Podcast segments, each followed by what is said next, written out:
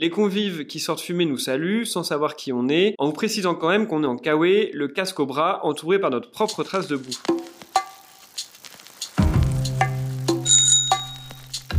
Il faut deux roues pour faire un monde.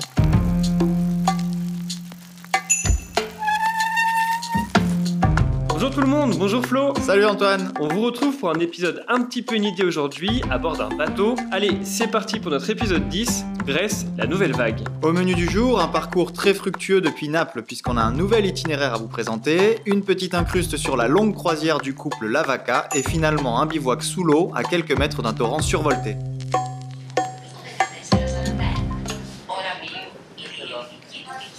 Nous voilà donc à bord du bateau entre l'Italie et la Grèce. On vient tout juste d'embarquer à Paris pour un voyage de 16 heures et on va essayer d'enregistrer tout l'épisode à bord. Et ce sera donc l'occasion pour nous de revenir sur nos dernières semaines à vélo. On vous avait quitté à Naples sans vraiment vous en dire plus sur la suite de l'itinéraire. C'est normal, nous-mêmes, on n'en savait pas beaucoup plus. Avec le retour des vagues successives de vous savez quoi, on a été obligé de se poser pour discuter un peu itinéraire. Parce que le plan initial, c'était d'aller au Népal, on vous l'avait dit, en passant par les pays d'Asie centrale, puis la Chine, mais on a regardé et depuis deux ans, ce n'est plus possible d'aller en Chine au petit motif de vouloir découvrir les contrées environnantes avec notre vélo de voyage. Pour l'Asie centrale, entre la question sanitaire et les conflits diplomatiques, les frontières ouvrent et ferment sans vraiment laisser d'horizon clair.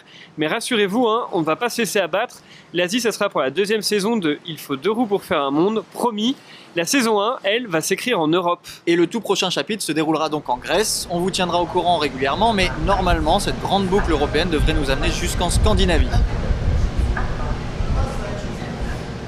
Encore quelques heures et on débarque. Ça nous laisse le temps de jeter un petit coup d'œil dans le rétro sur nos derniers jours d'itinéraire en Italie. Parce qu'on a été un peu bisuté pour nos premiers coups de pédale, mais en vrai, on a adoré notre passage ici et les dernières étapes ont été aussi riches en rebondissements que depuis notre arrivée. Ça a commencé fort puisque deux jours après notre départ de Naples, on a pris une journée de pluie continue sur la tête euh, avec quelques méchants dénivelés et la tente toute mouillée.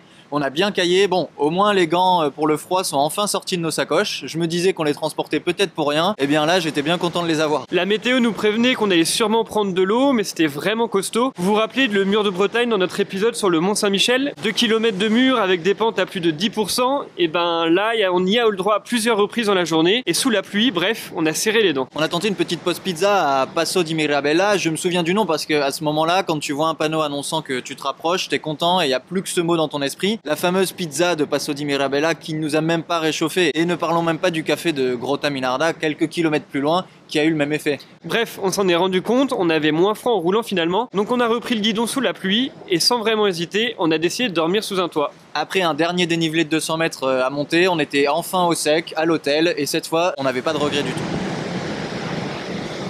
À part ça, je vous assure, c'est trop cool de voyager à vélo. Non, mais plus sérieusement, c'est vraiment cool de se dire qu'après avoir descendu la façade ouest de l'Italie sur plus de 1000 km, cette fois on allait traverser le pays d'ouest en est. Et notre but c'était de rejoindre les Pouilles et plus précisément Bari où le bateau nous attendait. On a totalement changé de décor. Euh, adieu le Vésuve et la côte amalfitaine, le bleu azur à l'horizon, et bonjour l'arrière-pays de la Campanie, le blanc lointain des sommets des Apennins, car euh, oui, vous l'avez compris, il y avait encore de beaux dénivelés à la clé. Puis retour au décor bleu, la mer Adriatique remplace sa cousine tyrrhénienne pour nous éblouir. L'arrivée dans le nord des Pouilles était aussi l'occasion d'un retour au plat. Au-delà des derniers jours, depuis le début de notre itinéraire, entre la côte Ligure et les vallons toscans, on avait beaucoup de relief sur la route. Oui, finalement, le parcours était assez bien fait. Ça a permis de nous reposer un peu, de calmer nos jambes avant de prendre le bateau et de bien se préparer euh, pour découvrir un nouveau pays. Parce que c'est ça aussi, on devait dire adieu à nos petits repères si chèrement acquis. Fini le café bu illico presto avec les locaux, les coups de bluff pour laisser le vélo garé à côté des caddies quand on va faire nos courses. Oui, oui, il y a eu le débat, je vous assure. Les petites embrouilles par fenêtres interposées sur les routes et l'accueil souvent surpris mais toujours bienveillant en nous voyant arriver depuis Nice avec nos vélos. C'est vrai qu'on a bien pris nos réflexes ici, puis là on va basculer carrément sur un autre format de voyage, car en Italie on a essayé entre guillemets de gagner du temps pendant l'hiver et donc euh, d'allonger notre parcours, de profiter d'être avec un climat en fait plus clément avant d'entamer notre remontée vers les pays scandinaves. Donc ce format-là où on a passé plus de deux mois dans le même pays, bah, on ne l'aura sûrement plus. Désormais on va traverser les pays un peu plus au rythme des saisons, donc on va voir ce que l'aventure nous réserve. Mais là, dans l'immédiat, on va trouver un endroit un peu plus isolé pour vous raconter la suite au calme. On a repéré un coin sympa sur le bateau. À notre arrivée dans les Pouilles, sans vraiment le vouloir, on s'est tout simplement incrusté aux noces d'or du couple Lavaca. C'est notre rencontre du troisième cycle.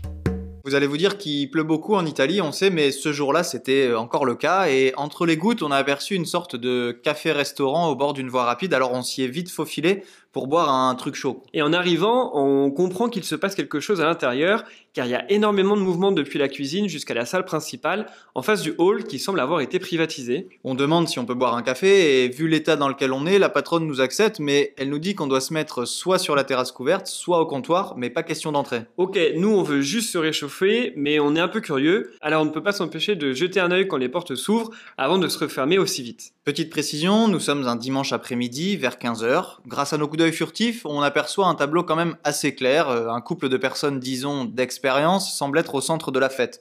Autour de la table, des quadras aux yeux pétillants, des jeunes parents aux petits soins avec leur nouveau-né, des ados blasés, le nez rivé sur leur portable. Ok, on est clairement sur une fête de famille. Comme la pluie persiste dehors, on essaie de rester encore un peu. La bande son est assez calme et tout doucement, en fait, on a l'impression de faire partie du décor. Les convives qui sortent fumer nous saluent sans savoir qui on est en vous précisant quand même qu'on est en kawé, le casque au bras, entouré par notre propre trace de boue. Puis le patron vient nous parler un peu, et quand il apprend qu'on bivouac, il passe un coup de fil à quelques connaissances, mais pas de miracle, tous les campings sont fermés, et il ne sait pas trop où on pourrait poser la tente. Quoique, il nous quitte quelques instants, et on le voit discuter avec la patronne. Puis il revient, il nous propose de mettre la tente sur la terrasse du resto pour la nuit, la seule condition, c'est d'attendre la fin de la grande fête. Un énorme gâteau avec des bougies indiquant le chiffre 50 vient de sortir de la cuisine pour rejoindre la tablée. C'est super sympa, c'est clair. Euh, on sait d'ailleurs pas trop comment les remercier, surtout qu'on a vraiment l'impression d'être en trop là. Mais bon, faut avouer que comme il pleut toujours autant, euh, c'est pas une mauvaise solution. Puis bon, à l'intérieur, les quadras aux yeux pétillants ont été rejoints par à peu près toute la famille. Tout le monde s'est mis à danser. Une nièce pousse même la chansonnette et on en profite pour enrichir nos playlists perso.